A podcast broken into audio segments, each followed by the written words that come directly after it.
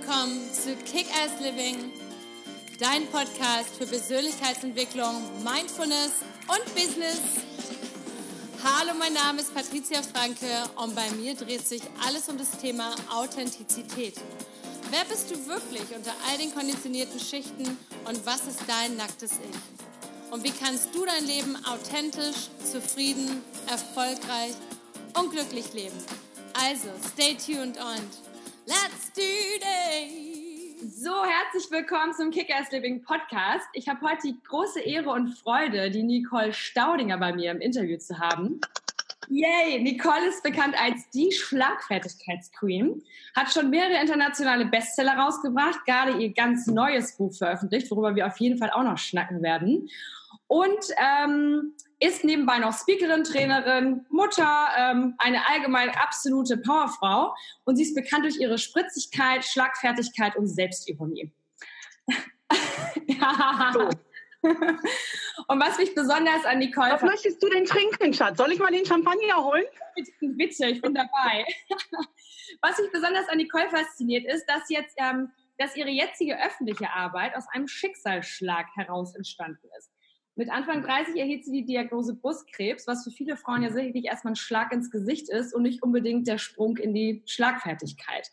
Ähm, Nicole hat sich ihrer Krankheit gestellt, sie überwunden und nutzt diese Stärke heute, um andere zu motivieren und zu inspirieren. Also ich bin wirklich mega, mega happy, dass du heute dabei bist. Herzlich willkommen, Nicole. Dankeschön. Magst du dich vielleicht noch mal kurz in eigenen Worten unseren Zuhörern vorstellen? So, ich meine, viele, vielleicht viele kennen dich schon, aber vielleicht so ein bisschen in kurzen Worten anreißen. Okay, es war ein Schicksalsschlag, dann ging es, warum, dann, warum ging es dann sofort in Richtung Schlagfertigkeit? Wie kommt man dazu? Das war tatsächlich schon vorher. Witzigerweise habe hab ich jetzt gerade Jahrestag. Ich hatte gestern am 8. Mai 2014 mein erstes Schlagfertigkeits. Äh, zeig mir noch mal gerade die Tasse. Was steht da drauf? Was steht auf der Tasse? You are my cup of tea. Ach, guck, wie süß. Ja, und ich punkte dagegen mit Mickey Mouse. Ähm, so, das können, ja die, das können ja die Hörerinnen nicht hören, aber wir sehen uns ja schon. Ne? Also das muss man ja vielleicht dazu sagen, wir sehen uns schon virtuell. Nee, äh, gestern vor vier Jahren hatte ich mein erstes Schlagfertigkeitsseminar für Frauen gegeben. Ich hatte ähm, eigentlich einen ganz tollen Job. Ich war äh, Advertising Sales Director in einem äh, ganz großen Lifestyle-Verlag und habe das zehn Jahre lang gemacht und habe den Job von heute auf morgen hingeworfen und dann entstand aus einer Schnaps Idee heraus, die Idee, Schlagfertigkeitsseminare für Frauen anzubieten. Und das war genau gestern vor vier Jahren das erste Seminar. Da stand ich schon als kranke Frau auf der Bühne und wusste es noch nicht. Mhm. Und ähm, dann kam vier Wochen später die Diagnose.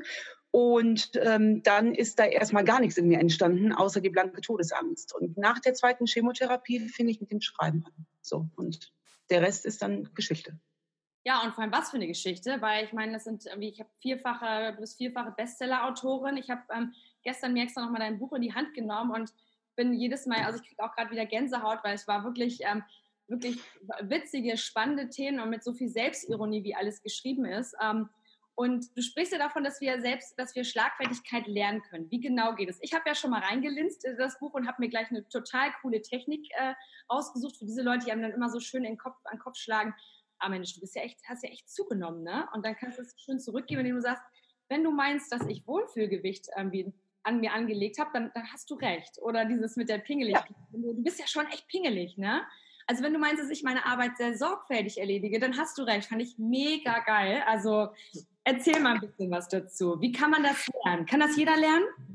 Ja, ja. Sonst hätte ich ein Problem als Trainerin. Sonst geben die Firmen sehr viel Geld für nichts aus. Das wäre schade. Ähm, nee, das kann man lernen. Ich glaube ja fest daran, dass wir alles lernen können. Ich könnte, wenn ich mir ganz viel Mühe geben würde, auch einen Handstand lernen können. Deswegen würde ich immer noch keine Medaille im Bodenturnen bekommen, aber irgendwann könnte ich den. Habe ich aber keine Lust zu. Ähm, bei Schlagfertigkeit ist es so, dass meiner Meinung nach, und das jetzt wollen wir mal die Kirche im Dorf lassen, ähm, das ist ja kein erlernter Beruf, es ist ja kein Studienzweig. Also jeder, der euch da irgendwas erzählen will, betrachtet das gerne mit dem gesunden Menschenverstand, auch was ich da so von mir gebe. Und ähm, ich glaube aber, dass Schlagfertigkeit keine Frage der Rhetorik ist. Sonst müssten wir Frauen ja besser sein als die Männer. Ich glaube, das ist eine Lebenseinstellung. Und die Frage, die vor allem steht, ist, ähm, wem gestehe ich es zu, mir wertvolle Lebenszeit mit Ärger zu vergeuden? Weil das passiert ja bei mangelnder Schlagfertigkeit. Ne? Du ärgerst dich. Das ist noch das eine äh, Problem. Manchmal wird einem sogar die ganze Souveränität geklaut. Wir bleiben beruflich unter unseren Möglichkeiten. Und das ja meist wegen wirklich blöden Sprüchen.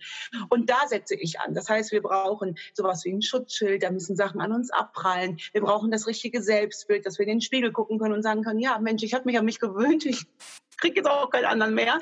Und äh, dann, dann auch nicht direkt so umkippen wie so ein Fähnchen im Wind. Und ich muss schon sagen, ich hatte die Idee, wie gesagt, schon vor dem Krebs.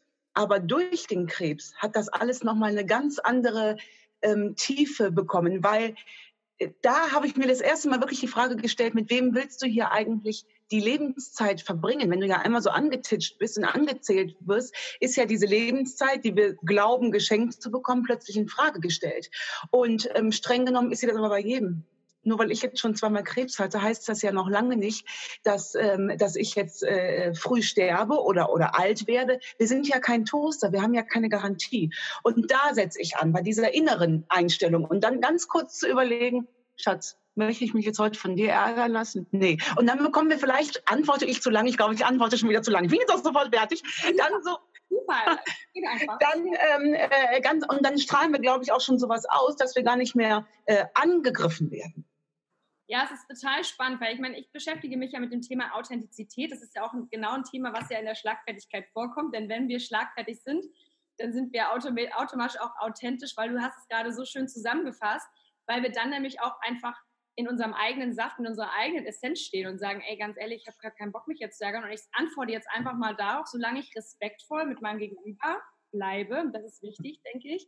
Ähm, das Frage, die Frage bekomme ich immer gestellt. Ja, Patricia, aber ähm, ich fühle mich gerade total blöde und ich möchte dem Typen einfach nur böse Sachen an den Kopf äh, schmeißen. Ja, das hat dann auch nicht unbedingt was mit Authentizität zu tun, sondern das ist dann einfach frech und fies. Das muss auch nicht sein. Der Ton, der Ton macht die Musik. Der Tonfall, das ist ganz, ganz, ganz, ganz wichtig.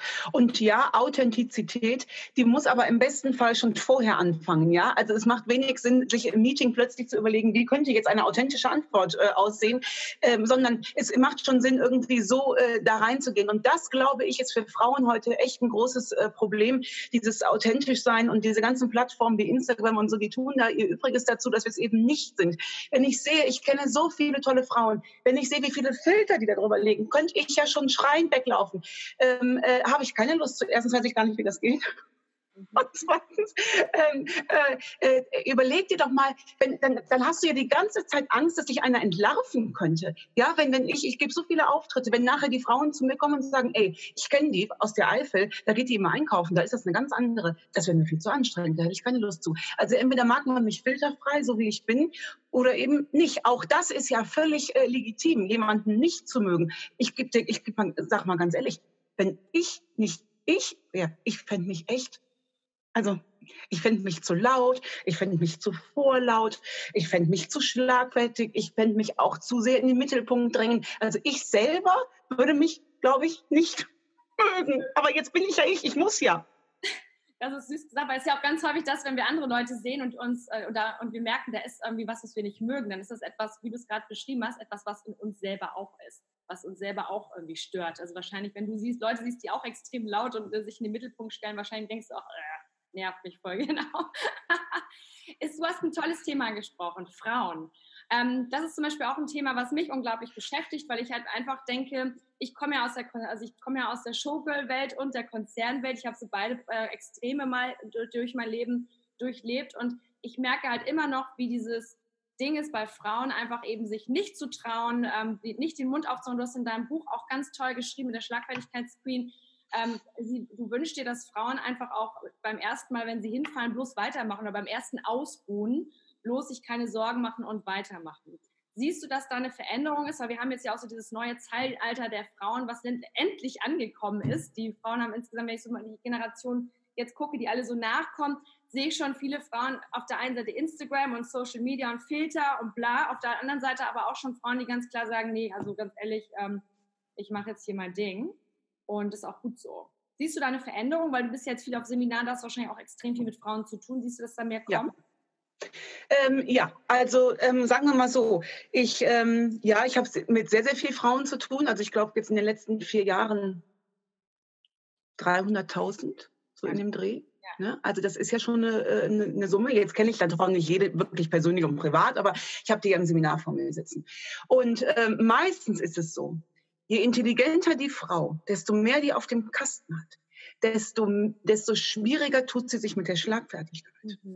Ähm, ich glaube, das hängt tatsächlich mit dem vielen Denken zusammen. Deswegen bin ich ja so schlagfertig, weil ich so wunderbar wenig denke. Deswegen sind Männer auch so schlagfertig. Ja, wenig denken, einfach raushauen. Das sind diese wahnsinnig intellektuellen, ich habe sogar schon bei dem Wortenproblem, diese wahnsinnig intellektuellen Frauen, die hier oben total verkopft sind. Mhm. Bis die eine passende Antwort formuliert haben, haben die abgewogen und abgeschätzt und weiß ich nicht was. Ja, ähm, aber ähm, äh, ich kenne auch tatsächlich noch sehr, sehr, sehr, sehr viele Branchen, wo die Frauen sich extra klein halten müssen, um den, also wenn Männer das Gefühl haben, dass die Frau mehr auf dem Kasten hat, dann machen die es gerne schon mal den Frauen sehr, sehr schwer aus meiner Erfahrung heraus. Und damit die Frau dann den einfacheren Weg geht, tut sie so, als ob sie gar nicht so viel auf dem Kasten hätte und legt dann oft schon, habe ich schon die dollsten Dinge erlebt, legt dann ihre Ideen in den Mund des Chefs, dass der denkt, es wäre seine Idee und, und, und was da für ein Aufwand ist und was die auch abwägen und der könnte das denken und das denken und so weiter. Ähm, da ich gebe ja, gebe ja keine Ratschläge. Ne? Ich, äh, Ratschläge sind Ratschläge sind und bleiben Schläge, um Gottes Willen. Aber ich sehe es so ein bisschen als meine Aufgabe der Frau zu sagen, Schatz, du musst dich gar nicht klein machen. Ja, wenn der Mann damit ein Problem hat, liegt das Problem nicht bei dir, sondern bei ihm. Der darf das dann gerne behalten. Einfach raus und scheiter heiter. Was soll denn im schlimmsten Fall passieren? Ja, das habe ich mir damals vor vier Jahren bei dem ersten Seminar auch gedacht. Was soll denn im schlimmsten Fall passieren? Viel schlimmer wäre, in 20 Jahren zu sagen, hätte ich das doch mal versucht. Verdammte Mist, jetzt ist es zu spät, hätte ich das doch mal versucht. Ich lege mich lieber gepflegt hin, weil ich auch heute weiß, ging das meistens, was beruflich passieren kann, ist nicht existenziell. Selbst Geld, bleibe ich bei, ist nicht existenziell. Guck mal hier, wir haben zwei gesunde Hände, wir können immer arbeiten, egal was, ja, wenn wir denn mal die Eitelkeit abgelegt haben. Und wenn du fällst, ja Herrgott, dann ist es eben kein Erfolg, sondern eine Erfahrung. Super spannend. Also du hast schon so viele Sachen beantwortet, die ich äh, stellen wollte. Und zum Beispiel, was ich auch spannend finde, das mit dieser Eitelkeit. Und ich sehe das ganz häufig zum Beispiel jetzt auch in in, in den Generationen auch so, dass halt ganz oft dieses Ding kommt, auch nee, dafür bin ich mir zu schade, ich habe keine Lust, das zu machen. Und ähm, ich weiß nicht, ich bin noch anders erzogen in der Hinsicht und ich sehe das aber oft so und denke so, das ist, das ist der falsche Weg. Also einfach so, dass dieser, dieses Ego so groß ist und dann wird gesagt, ich brauche aber mindestens das und das Gehalt und jenes Gehalt. Aber letztendlich geht es um was ganz anderes, nämlich um das zu finden, wofür man brennt und was einem Spaß bringt und worin man gut ist und worin man halt eben auch nach vorne kommt. So. Ähm, du hast ja mit Sicherheit, dadurch, dass du eben schon den Krebs hattest, wie du es schon gesagt hast, hast du mit Sterblichkeit ja schon viel ähm, zu tun gehabt, dir darüber Gedanken zu machen. Was kannst du sonst noch sagen zum Thema Angst? Also du gehst ja total furchtlos an die Sachen ran. Du sagst dir, gut, what, was soll happen, what can happen, shit can happen, weil am Ende ähm, dann kann dich jemand ausruhen, auslachen, macht ja nichts, du gehst eh nach Hause und es läuft weiter. Wie, wie schüttelst du das ab? Weil da muss man sich ja auch echt einen ganz schönen Panzer irgendwie ab, ähm, ja, antrainieren. Ähm, ich war mein Leben lang ein, na, ein angstbefallener Mensch, will ich gar nicht sagen, aber ein, ich habe mir schon immer viele Sorgen gemacht in meinem Leben. Als kleines Kind schon um die Eltern, ähm, wie, wie ich selber Mama geworden bin. Zack, waren da Sorgen da, ja, dass die Kinder gesund sind, gesund bleiben, bla bla bla. Ich hatte auch mein Leben lang Angst vor Krebs. Diese Ängste, die ich da hatte, die haben nicht dafür gesorgt, dass ich es nicht kriege. Die Ängste haben nur dafür gesorgt, dass ich die gesunden Tage nicht genießen konnte. Und daraus habe ich gelernt, und das wissen jetzt vielleicht schon alle Hörerinnen von dir, weil sie schon reflektierter sind, mir war es neu. Ich habe mir überlegt, Moment mal, die ganze Angst, die du dir gemacht hast, die hat ja nicht dazu geführt, dass du es nicht kriegst. Sondern eher umgekehrt vielleicht, oder? Also äh, das ist ein Lösungsansatz, da, bin, da gehe ich persönlich nicht mit. Ich weiß nur, dass ähm, Ängste keinerlei Einfluss haben auf das, was da kommt oder nicht kommt. Aber ich bin ja Herrin meiner Gedanken. Ich habe ja auch heute noch Angst. Machen wir uns nichts vor, Kinder. Also ich hatte, ich habe echt einen scheiß Weg hinter mir. Und diese Jahrestage, die da jetzt so aufploppen, ja, ähm, da zieht es mir in der Brust. Ja, das weiß ich, dass das von hier kommt. Und dann kommt diese Sorgenwolke und dann denkst du, ach Mensch, Kinders, hoffentlich klappt das. Jetzt planen alle wieder im Voraus fürs neue Buch in 2020 und ich habe so eine Nachsorgeuntersuchung vor mir in absehbarer Zeit. Denke ich mal, ah, Hoffentlich klappt das alles so. Und wenn diese Sorgenwolke kommt, ich gucke mir die an und dann entschließe ich ganz bewusst, hast du da jetzt Lust zu, die darüber Sorgen zu machen? Nein. Und dann schiebe ich die weg und genieße einfach jeden Tag, äh, der da kommt, weil jeder Tag, der ist, der ist ein Geschenk. Und das ist, jetzt schließt sich der Kreis wieder zum Scheiterheiter und zur Uneitelkeit. Ähm, die Frage ist ja, wie man für sich selber Erfolg und Zufriedenheit definiert. Natürlich ist wirtschaftlicher Erfolg schön, weil er einem gewisse Freiheiten ermöglicht. Brauchen wir überhaupt nicht drüber reden. Aber ich habe auch schon, ich habe auch schon ganz andere Phasen hinter mir, Kinders. Als ich die Firma gegründet hatte, da habe ich unser gesamtes Bausparvermögen da rein investiert und habe meinen Job fristlos gekündigt. Ich war nackig und dann bekam ich Krebs. Ich muss euch nicht sagen, ich wusste teilweise nicht mehr, wie ich den Kindern was zu essen kaufen soll. Ein Gehalt, das, das, wir hatten ja alle Reserven aufgebraucht durch die Firma. Das heißt, ich stand da echt mit nix. Und dann kam der Krebs und habe ich gedacht, ja, und wenn du jetzt ein Lotto gewinnen würdest, was würdet ihr das jetzt nutzen? Nix, gar nichts.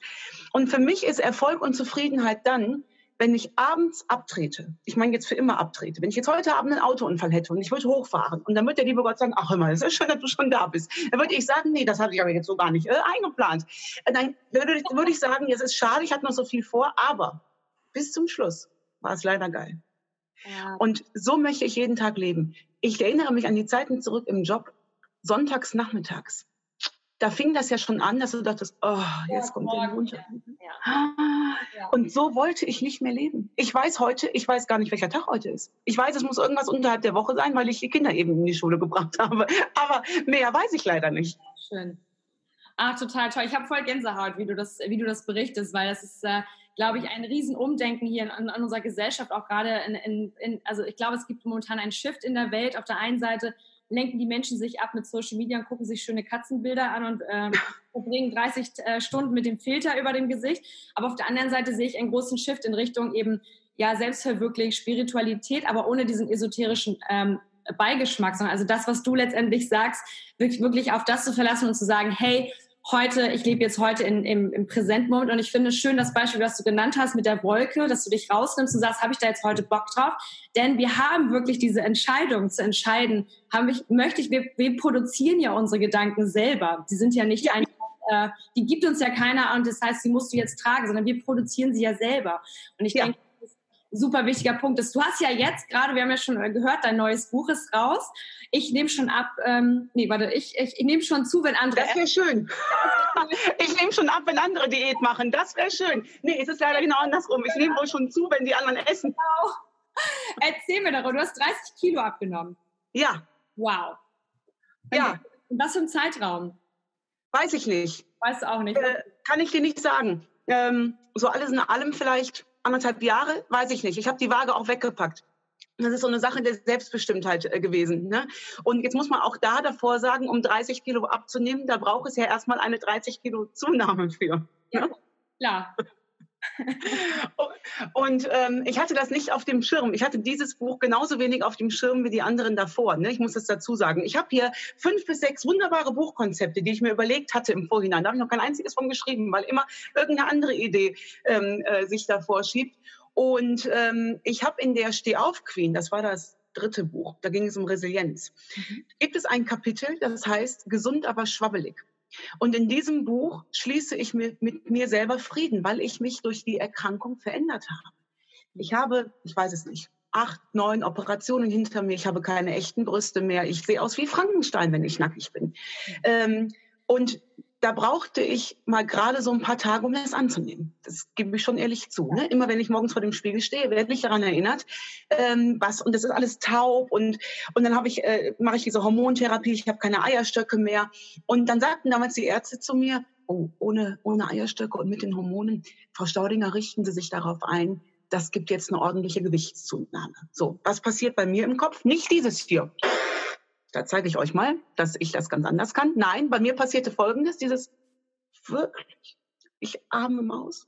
Ich mhm. würde ja so gerne abnehmen, aber es geht ja nicht. Ja nicht, weil die, selbst die Ärzte haben es mir gesagt. Selbst die Ärzte, da kannst du ja, da brauchst du ja gar nicht erst anfangen. Und ich fiel in einen sehr bequemen Selbstmitleidsmodus, ähm, ja, ähm, dass ich auch, ich habe auch heute immer noch Phasen, wie soll ich das sagen? Ähm, da, manchmal tue ich mir selber leid Das gebe ich schon ehrlich zu. Manchmal denke ich, ach Kacke, so ein leichterer Rucksack wäre schon auch manchmal ähm, äh, schön. Da tue ich mir selber leid. Und dann habe ich auf der Couch gesessen und habe gedacht, guck mal, jetzt hast du so schlimme Sachen erlebt. Und wenn dir jetzt noch einer die Haribo-Tüte nimmt, was bleibt denn da noch vom Leben? Und schwuppdiwupp waren etliche Kilos mehr drauf. Und dann habe ich hier das Kapitel geschrieben, gesund aber schwabbelig, und habe mit mir Frieden geschlossen, weil da drin steht, dass es in Ordnung ist. Ich habe zwei Kinder zur Welt gebracht, ich habe zwei schlimme Krebserkrankungen hinter mir. Dieser Körper hat jetzt einfach auch mal verdient, dass ich ihn annehme und nett zu ihm bin. Und dann habe ich weitergedacht. Dann habe ich gedacht, Moment mal, wenn der Körper verdient hat, dass du ihn annimmst und nett zu ihm bist, tust du denn auch alles dafür, dass er sich jetzt, dass, also handelst du jetzt auch so, wie dieser Körper das verdient hat? Bist du denn am Limit von dem, was du machen kannst? Und da sind wir wieder beim Thema Resilienz. Was habe ich in der Hand und was muss ich annehmen? Ist es denn das, was der Körper verdient hat, auf der Couch zu liegen und Haribo zu essen oder geht da vielleicht noch was? Und dann gingen die 30 Kilo wieder runter. Ja, interessant. Ich habe gerade gestern mit einem Abnehmcoach gesprochen, mit einer Frau, die sich eben die genau Frauen hilft, die so ab 20 plus halt eben die Kilos drauf haben. Und genau dasselbe sprach, von dem sprach sie halt auch, von diesem, dass du halt äh, dass die meisten halt einfach keine, keine, Selbstliebe in dem Moment für den Körper haben, dass es so ein Hass ist und dass es dann klar ist, dass der natürlich ja. dementsprechend dann auch ähm, schlecht behandelt wird. Du, unglaublich, wie du sprühst mit Selbstironie, du bist ähm, brutal ehrlich, also mit allem, was du sagst. Du bist, zeigst komplett deine Verletzlichkeit. Ähm, das ist ja alles, sind alles ähm, äh, Charakteristika für ein, ähm, ja, für Authentizität, für einen authentischen Menschen. War das schon vor der Krebserkrankung so, dass du in diese Richtung tendierst oder hat das jetzt letztendlich durch die Erkrankung, durch diese Angst und diese Sterblichkeit, ist es dadurch erst so richtig explodiert, dass du gesagt hast, you know what, jetzt ist eh egal, jetzt bin ich, kann ich auch einfach so sein, wie ich bin? Nee, Nee, ich war schon immer so bekloppt ähm, äh, und äh, habe jetzt einfach eine größere Zuhörerschaft. Ich habe eben noch mit einer Freundin telefoniert, die sagt, Nicole, sei mir nicht böse, aber ich kenne dich ja nur so, nur hören dir jetzt halt mehr Menschen zu. Nee, ich war schon, äh, ich war auch schon vor dem Krebs so bekloppt, ja. Ja, super spannend. Hast du das, meinst du, das kommt aus, von der Erziehung deiner Eltern? Bist du so ähm, ähm, erzogen worden? Weil zum Beispiel meinem Thema, wenn ich so darüber spreche, ist es halt immer, wir gucken immer auf die Konditionierung. Wie ist unser Elternhaus gewesen? Wie ist so die, die you know, wie sind wir aufgewachsen? Da passieren ja schon, gerade wenn wir kleine Kinder sehen, Babys, die sind ja total authentisch, selbstverliebt. Denen ist das total, ja, Latte, was sie machen. Die sind sogar verliebt in ihren eigenen, in ihre eigenen, ähm, ja, in ihren, in alles, in ihre Spektrum. In ihren, genau, mir fehlte das Wort, ich wollte nicht ganz so schlecht, ich wollte nicht scheiße sagen, aber genau, in den eigenen Stuhlgang. Und ähm, und dann verlieren wir das einfach durch diese Konditionierung, durch Familie, durch Bildung, durch etc. etc. Meinst du, du hast da von deinem Elternhaus mitbekommen, dass die auch so letztendlich das reflektiert haben oder ist das einfach Selbstgänger jetzt gewesen? So. Nee, ich glaube, das ist tatsächlich eine Erziehungssache. Meine Eltern haben mich immer so geliebt, wie ich bin. Die haben, ähm, die haben mich einfach so angenommen. Äh, auch meine Großeltern, meine Oma, die übrigens witzigerweise da hinten hängt, als junge Frau, witzig, ne? Äh, die mich äh, äh unglaublich ähm, äh, geprägt hat, glaube ich. Und meine Oma hat, äh, die haben mir einmal mitgegeben, dass es okay ist, so zu sein, wie ich bin und gar nicht in allem gut sein zu müssen, sondern sich nur das rauszupicken, was man auch gerne mag. Daran ist man ja meistens auch gut. Ähm, und die haben mir, glaube ich, eine sehr, sehr große Portion Urvertrauen mitgegeben. Ah. Ja, ähm, meine Oma hat immer gesagt, Schatz, wenn du mal einen abstichst, dann sage ich, der ist dir 30 Mal ein Messer gelaufen. Äh, also ich wusste immer, egal was ist, und ich habe das heute noch wenn heute einer blöd zu mir ist, denke ich, mir doch egal, rufe ich den Papa an. Äh, also ich habe das heute noch, dass ich genau weiß, egal was ist, ähm, äh, egal äh, ob da jetzt Erfolg, ob da, äh, ob, ob ich äh, in, in der Chemotherapie kotzend auf der Couch lag, äh, ob ich einen Bestseller geschrieben habe oder nicht, da waren immer meine Eltern da. Das war diese Liebe, diese, das muss man sich mal auf der Zunge zergehen lassen, dieses, diese bedingungslose Liebe. Was heißt das denn? Das heißt, dass diese Liebe an keinerlei Bedingungen geknüpft ist, mhm. dass du einfach geliebt wirst, nur weil du da bist. Mhm. Und ähm, dieses Glück hatte ich äh, meine gesamte Kindheit über. Ja. Ach, fantastisch, ganz toll. Ähm, du hast gerade noch mal gesagt, ähm, du hast in dir schlummern noch neue Projekte. Das wird schon für 2020 geplant. Kannst du schon so ein bisschen verraten, worum es geht? Nein. Nein. Nein. Nein. Nein. Und es fällt mir so schwer. okay, alles klar, dann frage ich den, dann darf ich nicht weiter nachfragen. Ähm, was sind sonst so für Pläne? Wenn du jetzt so in dieser, du machst ja weiterhin deine Seminare, du bist ja auch als Speakerin ganz erfolgreich unterwegs, machst du deine Seminare weiterhin nur für Frauen oder ist es mittlerweile gemischt? Ähm, das ist im Moment, also ich biete im Moment keine offenen Seminare an. Ich bin für Firmen unterwegs und da sitzen jetzt neuerdings auch äh, viele Männer drin. Das ähm, ist auch in Ordnung. Und ähm, Pläne habe ich ja tatsächlich keine. Äh, ich weiß, dass ich heute Nachmittag mit meinen Kindern schwimmen gehe. Und weiter gucke ich nicht. Äh, und ich weiß, dass ich morgen früh zum Frühstück Besuch bekomme. Fertig. Mhm. Äh, weiter gucke ich nicht. Ich bezahle Menschen dafür, die sich meinen Terminplan angenommen haben. Und äh, da gucke ich immer einmal die Woche rein und schaue, wo ich nächste Woche unterwegs bin. Da sind alle Menschen, alle Menschen um mich herum wissen, wann ich wo sein muss. Ich habe da keine Lust zu. Ich möchte mich da komplett neu drauf äh, einstellen. Deswegen hatte ich mir auch die Fragen von dir nicht vorher durchgelesen. Ich gucke nicht mehr so weit nach vorne, weil das oft, also erstmal weiß ich, das, das weiß ich einfach, das Jahr ist ausgebucht. Wenn ich, und auch schon bis Mitte nächsten Jahres. Wenn ich mir jetzt das alles angucke, werde ich ja wuschig im Kopf. Und dann gerate ich auch in, ein bisschen in, äh, dass ich denke, hm, hoffentlich kriegst du das so hin. Wenn ich jeden Tag so annehme, wie er kommt, dann kann ich einfach nur diese Achterbahnfahrt äh, genießen. Und mein Plan, das ist mein Lebensplan, ich würde gerne möglichst lange, gesund, schmerz- und angstfrei morgens aufstehen. Fertig. Fantastisch. Voll toll. Also, was war wirklich schon ein, ein super Interview. Ich habe noch eine neugierige Frage von mir. Zum Beispiel, wie geht man, wie geht, was gibst du so für Tipps, äh, wenn du jemanden hast, zum Beispiel, der einfach so richtig plump dir dich doof anmacht, sage ich jetzt mal, also der so ein bisschen verletzend äh, werden möchte. Wie gehst du damit um? Machst du das immer mit dieser Umkehrgeschichte oder hast du vielleicht noch irgend so ein so eine Technik. So, es gibt ja mal gerade Männer, die dann irgendwie einen auch angucken und sagen, na, so langsam wird es aber Zeit mit dem Kinderkriegen, ne? So, oder keine Ahnung, wo man dann solche Sachen hört. Oder naja, so, ne, ab 40 ist der Lack ab oder irgendwie so, so ein Quatsch, ne, was man sich so anhört. Wie gehst du mit solchen, mit solchen äh, äh, ja, Idioten in Anführungsstrichen dann. Also da würde mir jetzt so spontan einfallen, bei 40 ist der Lack ab, den würde ich angucken und würde sagen, und Sie sprechen ja aus Erfahrung, nicht wahr? Ja. Ähm, äh, also ich würde das Problem einfach da lassen oder es wird mal Zeit, Kinder zu kriegen. Ne? Da würde ich sagen, ja, für den einen wird es Zeit, Kinder zu kriegen, für den anderen Hirn. Ne? Ähm, äh, äh da, also das kann ich dir gar nicht, das kommt so aus dem Bauch raus. Grundsätzlich gilt, nochmal, der Ton macht die Musik, ganz, ganz wichtig. Äh, zweitens, wir müssen gar nicht auf alles antworten. Manchmal reicht auch, wenn du denjenigen einfach anguckst und machst.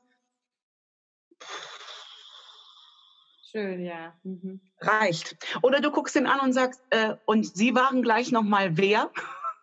ja, diese, diese Herabstufung. Lass das Problem da und nehmt es bitte nicht mit. Das ist das ganz, ganz Wichtige. Nicht nach Hause fahren und gucken, ob der Lack wirklich schon ab ist. Oder du sagst, Mensch, der Lack ist schon lange ab, aber die Grundierung, die ist leider wohl immer noch geil. ähm, äh, äh, nicht nach Hause gehen und nachgucken, ob der Lack ab ist. Das ist nämlich das, was man, was man uns da mitgeben will. Abhaken abhaken, vorbeifließen lassen und ähm, äh, nicht an sich selber zweifeln. Wir reden ja in diesem Fall nicht über konstruktive Kritik. Weißt du, wenn du jetzt einen Vortrag gehalten hast und der Chef sagt dir, Mensch, hören Sie mal, Punkt 4, das war unklar. Ähm, da müssen wir auf die Zahlen nochmal eingehen. Das ist ja ein ganz anderer Punkt. Da sagst du, ach Mensch, das habe ich gar nicht gesehen. Alles klar, gucke ich mir nochmal an. Da reden wir über konstruktive Kritik.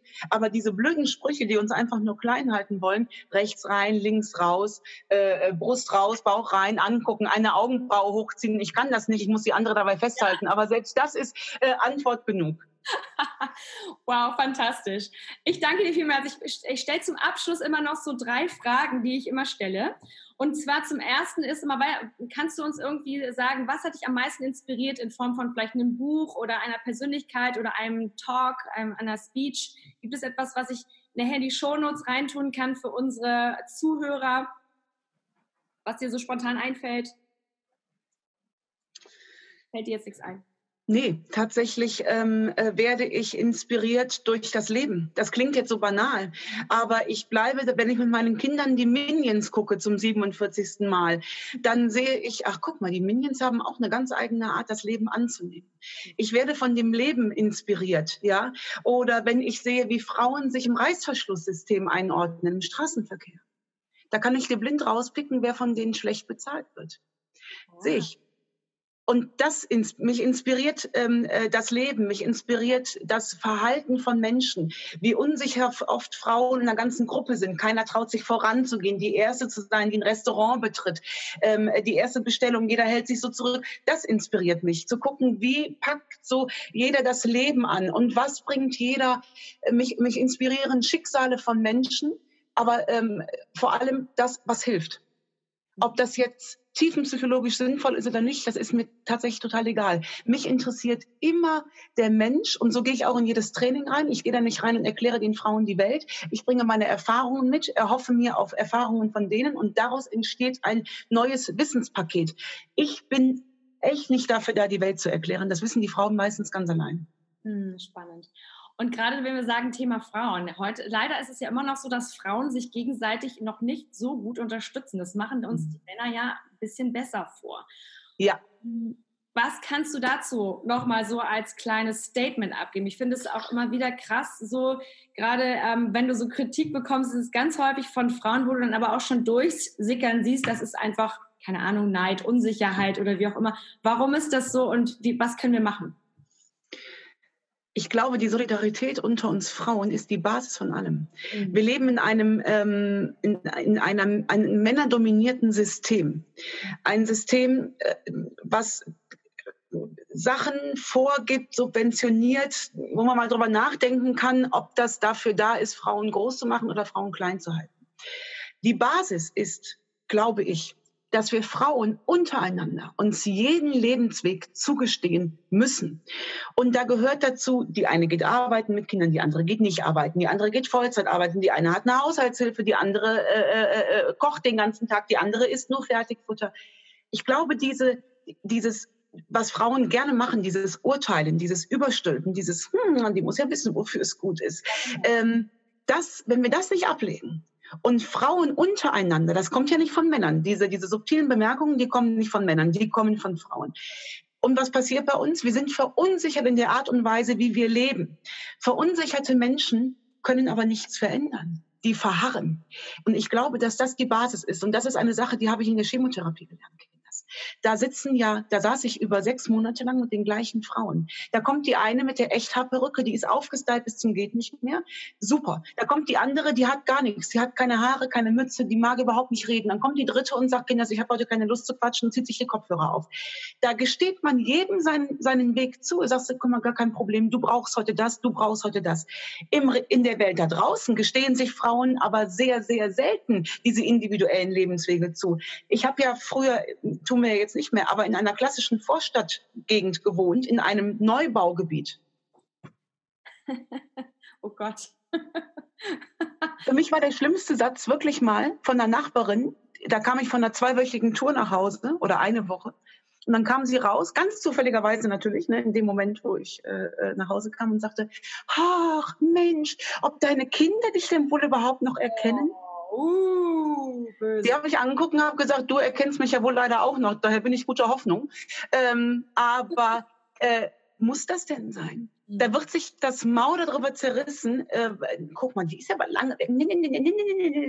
Das kostet so viel Energie. Ich bin so viel in Büros unterwegs. Wenn ich sehe, was Frauen untereinander für eine Energie verschleudern, indem sie sich über den Lebens- oder den Arbeitsweg der anderen auslassen, können wir alles beiseite legen. Wenn wir einfach nur solidarisch untereinander sind, mit der einzigen Begründung, weil wir Frau sind.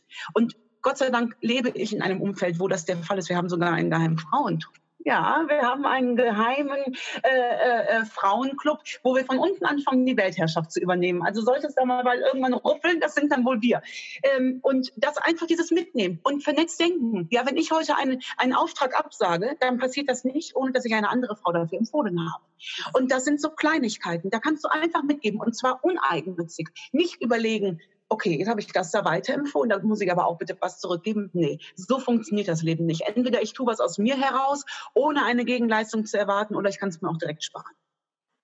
Wow, ähm, Nicole, fantastisch. Also normalerweise frage ich jetzt noch eine letzte Frage, wobei die hast du eigentlich schon beantwortet, weil bei mir geht es immer um das Thema Nacktheit. Also oh. machen ist sich nackt machen, also Verletzlichkeit zeigen. Da hast du aber heute schon extrem viel zu gesagt. Und was ich halt eben immer noch in meiner Arbeit sage, ist, ähm, wir zelebrieren so selten die schwachen Momente. Wir verstecken, wir verstecken sie. Äh, Thema äh, hier Instagram-Filter im Gesicht und so weiter, anstatt sie zu zelebrieren. Du hast es eben schon so wundervoll gesagt mit dem Moment, du siehst aus, du fühlst dich wie Frankenstein dann, wenn du in den Spiel guckst, aber du bist so, wie du bist. Und wir sollten vielmehr diese Momente zelebrieren. Du hast schon sehr, sehr viele Momente gesagt, aber ich versuche dir noch einen letzten aus, äh, aus dir herauszukitzeln. Gibt es vielleicht noch irgendein einen Moment, den du teilen magst oder wo du einfach nochmal so ein Fazit, letztes Wort ähm, sagen möchtest zu dem Thema Schwäche zulassen, Verletzlichkeit äh, zulassen? Mm, ich habe das schon ein paar Mal in Interviews gesagt, aber für mich war es ein Wendepunkt in meinem Leben, als ich ähm, wirklich ohne alles vor dem Spiegel stand.